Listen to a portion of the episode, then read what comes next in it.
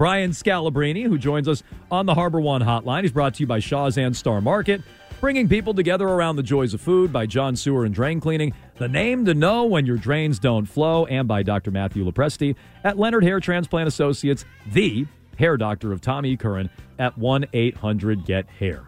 Uh, Scal joins us, as we mentioned, on the Harbor One hotline. Uh, we're a little down, at least Mego and myself, Scal, on the scoring record for LeBron. Did that uh, did that change anything for you last night? How do you feel about LeBron setting the scoring record? Yeah, I'm not one of those guys. I mean, this is it's a longevity record. You know, just like John Stockton's assist record is a longevity record, which is, by the way, in today's uh, day and age where guys get hurt, guys sit out, seasons, uh, load management, all that stuff. Like I give him all the credit in the world for for being out there playing all these games, all these minutes. But you know, like um, it's all. I mean, all those all time records are all longevity records. So I, uh, but it doesn't mean now.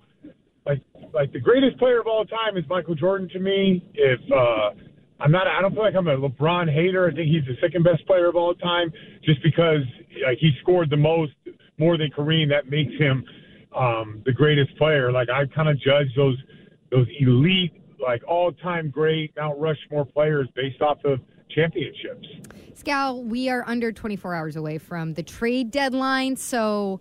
Are you hearing anything? Is there any buzz about a big move, or should we expect a little bit more tweaking, if anything, with this roster? Well, you know, like when I do these things, I only give you what my opinion is, and I think you guys know I'm like all in on Jakob. I would I would take Naz Reid, but I think we need a big.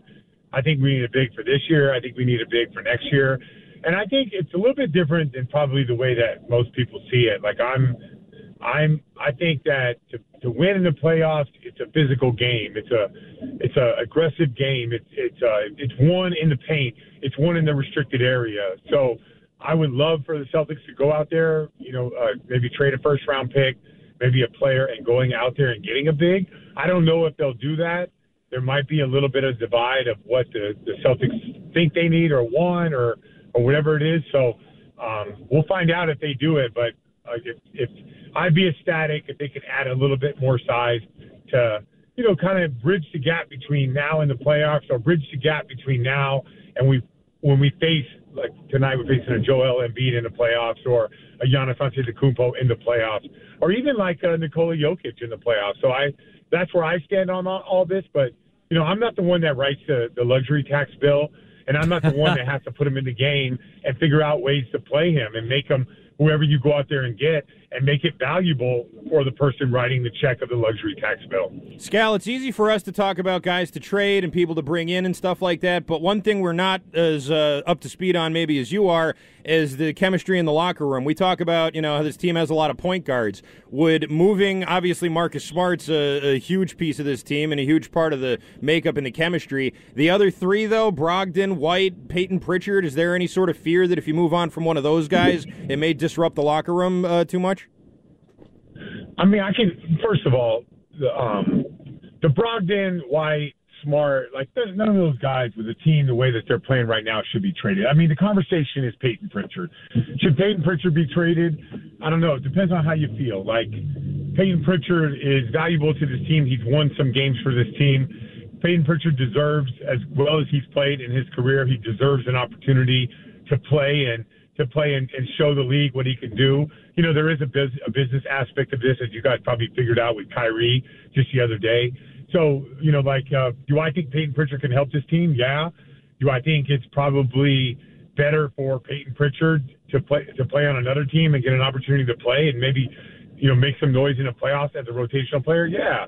It will Payton Pritchard being traded mess up the locker room? I don't think so because I think that everybody on this team would respect the fact that the, the Brad Stevens and the coaching staff or whoever decided, you know, we're going to do what's right for Payton, which is give him a chance so he can go out there and do the best for himself and his family. So I know like players use that term all the time, and you know it's like the difference between 20 million and 25 million. But this wouldn't this if Payton Pritchard goes to a different team, it'll be a it uh, his trajectory of his life earnings, basketball earnings, could change dramatically based off how he would play in the next X amount of months in the next uh, for whatever team he's on. Scal, I'm curious. Uh, what's different about broadcasting a game with uh, Mike Gorman versus Sean Grandy? How does how does that change for you? I I, I want to know what the difference is working with Yeah. those two because I've been a part of some Grandy broadcasts in the past. There's not a there's not a lot of w- words you can get in edgewise there. So what what's the Well, no. difference in those two? Yeah, you gotta like um, Mike Gorman is is orchestra like or he makes music and he pauses and he does that right. Grandy's auto tune. Well, no, you gotta you gotta jump in there, and he'll. By the way, he's got a great break. Like if you ever notice, like he could be into his thing, and he'll stop if uh, if not just me, anybody. Like I, I I haven't heard a lot of Max. I'm always on TV, so I'm not listening to the radio. But like one thing about Grandy, like you just I had to learn it after the third game. You have to elbow your way in there. Like Oh, yeah. Grandy is going to do his thing. You got to get in there and do it, do your thing with him, and it just takes a little bit of time.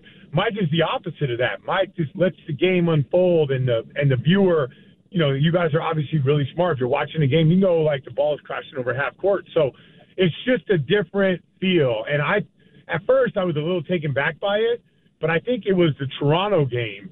You know, like I just took an extra two shots of espresso, went in there, and was like, you know what, I'm gonna carve out my own space. And Nice. I think that I think the Toronto game was amazing, and I think since then, and it had nothing to do with Sean. Sean didn't change; it was me. I had to be like more aggressive, and I had to jump in there more than when I do it with Mike Gorman. And Mike Gorman is just talking and letting the game kind of uh, uh, dictate and unfold, and he would give you a lot of a lot of space to get in there and, and talk. It's just different, which is not bad, by the way.